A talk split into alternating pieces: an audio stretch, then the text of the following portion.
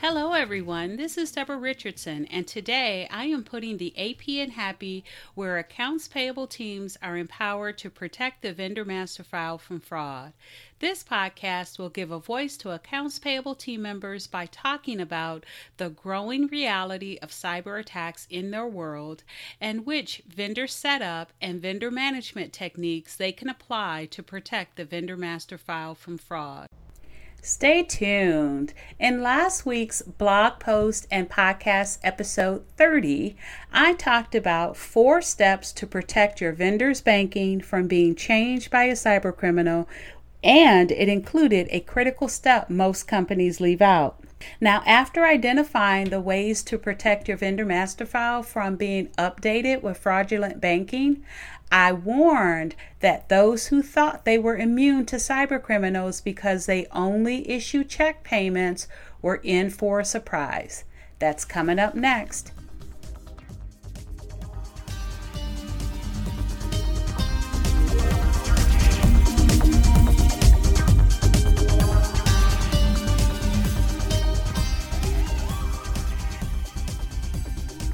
Welcome to episode 31 check payment method, hmm, still needs to be protected from cyber criminals.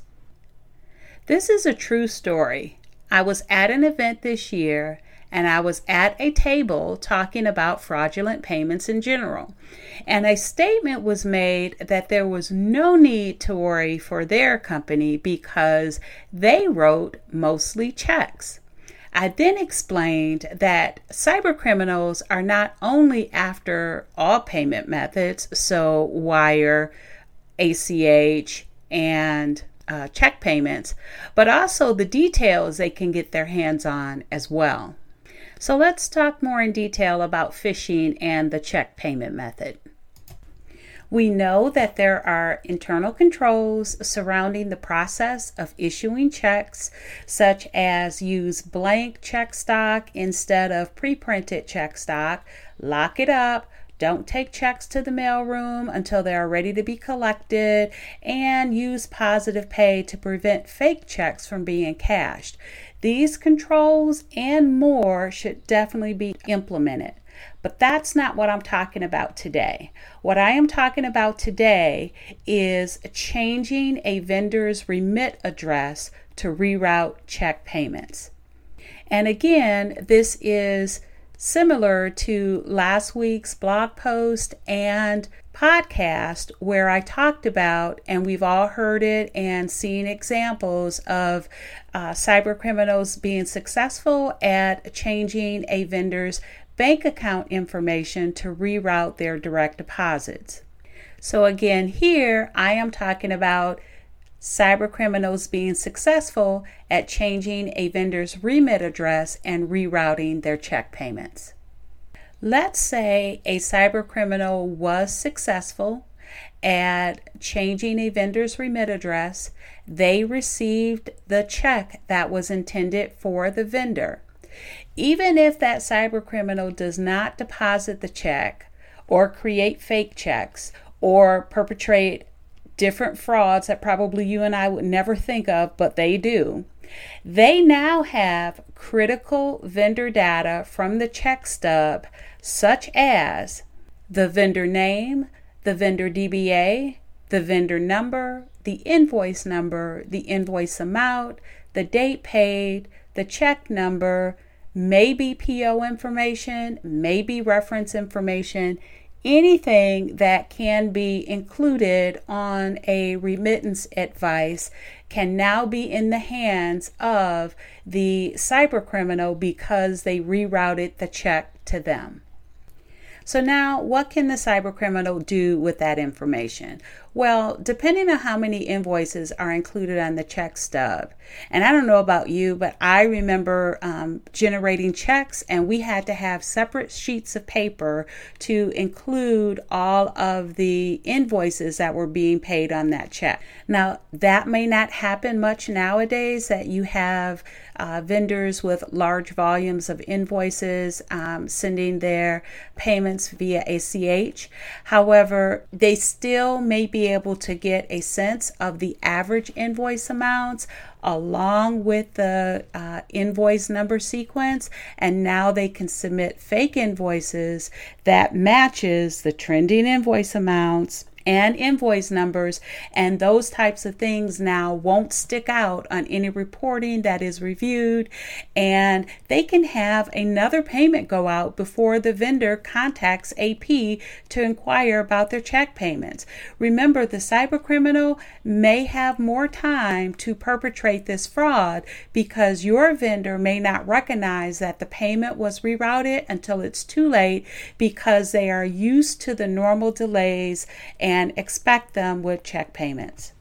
So the bottom line is you need to protect your vendor's remit address the same way that you protect your vendor's banking information. And I will put a link to the blog post from last week about four steps to protecting your vendor's banking from being changed by a cyber criminal. So I'll include that in the show notes. Okay, so let's talk about the four steps to protecting your vendor's remit address. So, the first step is to create or update your vendor setup form and require it for remit address changes. And I know you're going, another form. Well, I know a lot of you guys out there are still manual or partially manual. And if that's the case, yes, another form or an update to your form.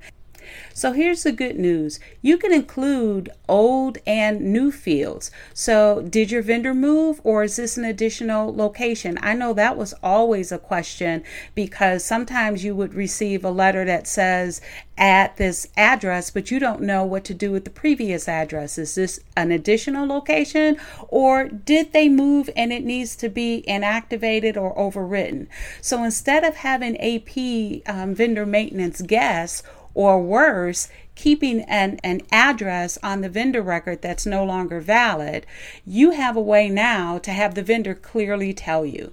So, a great example is if you're using PeopleSoft, where you're just continuing to add addresses and maybe even locations um, to match those addresses because you don't know whether or not the old address is still valid or not.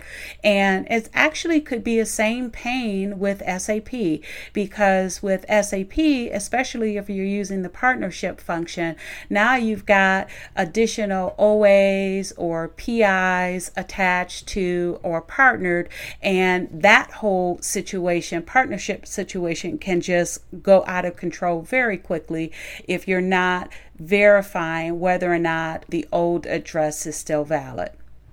Now, a bonus is you can combine this form with the IRS Form W 9 and call it a substitute W 9 vendor setup form.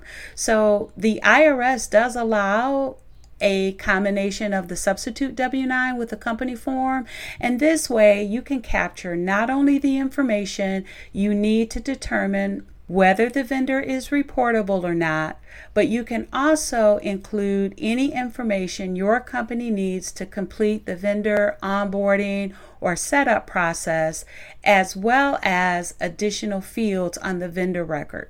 So, another thing worth considering is adding other vendor critical data from the vendor record to this form.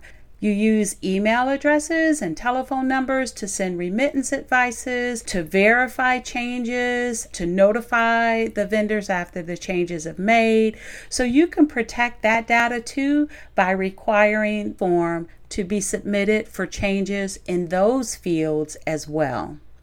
Now, the last thing I want to say about the vendor setup form is to require a signature. It can be wet or digital. Also, require a printed or typed name and phone number so you can see who signed and be able to contact them.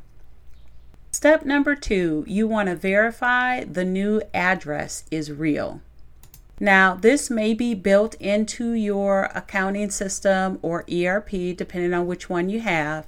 But if not, you can check with the United States Postal Service vendor by vendor or tincheck.com, or you can even try other third party providers, some of which um, allow a bulk upload option, just saying if you want to do it for a vendor master file cleanup. Some third party vendors can not only identify whether the address is a valid address, but they can also identify whether the address matches the vendor. Now, if you think the address is suspicious, go ahead and throw it into Google Earth. And if it comes back with an open field, now you have one more piece of support to continue your due diligence on that vendor so that you do not set up a fraudulent vendor. Now, the third step is to contact the vendor to confirm the change.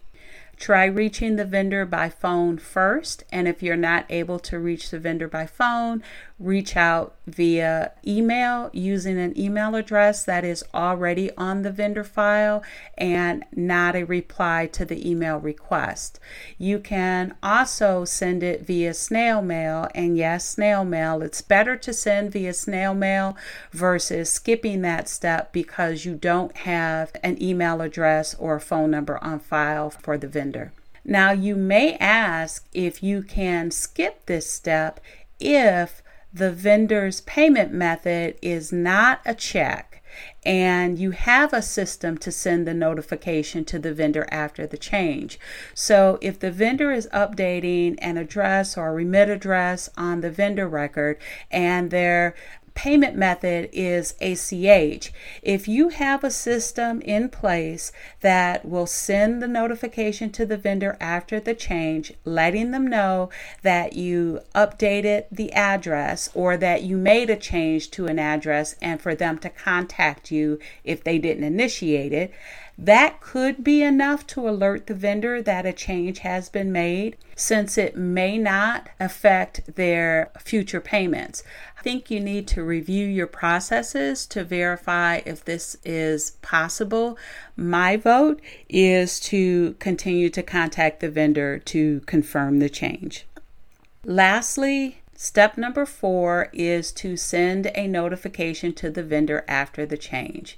Same experience we have when we change our information on Amazon or with our bank. And just like I did last week, I will include a link to the blog post, to my blog post, where I talked about sending a notification to vendors after the change. So there you have it. Four steps to protect your vendor's remit address from cyber criminals. And the four steps really mimic the four steps for protecting your vendor's banking information from cyber criminals because you really are protecting your vendor's information and protecting their payments from being a fraudulent payment or being rerouted to a cyber criminal. So just to recap, Step number one was to create or update your vendor setup form and require it for remit address changes. Step two was to verify that the new address is real. Step three was to contact the vendor to confirm the change. And step four was to send a notification to the vendor after the change. So if you're thinking, just like last week with the banking changes, this is going to take a lot of time, then you are absolutely right. This will take more time and it should take more time since you are protecting your company's assets by protecting the vendor master file from fraud. Again, the best solution to be efficient is a vendor self registration portal and make sure it includes vendor authentication masking of the bank account and tax ID, required validations, and vendor notifications. The vendor can then authenticate themselves, update, or submit vendor record changes within the portal, and then the portal can validate, update, and send the vendor a confirmation of the change. So if I missed anything, if your department has another validation, another confirmation, another process that may be easier for those that are still dealing with those manual vendor processes, I and I'm sure the listeners would love to hear about it. Comment where you choose to listen if you're listening to this on a podcast player or feel free to email me at debra at debrarrichardson.com. Thanks, everyone. I hope you enjoyed the 31st episode of the Putting the AP in Happy podcast, where accounts payable teams are empowered to protect the vendor master file from fraud. Don't forget to check the show notes for the links to the blog posts mentioned. If you enjoyed this episode, consider subscribing and writing a review of my podcast on the platform that you use to listen. Stay happy.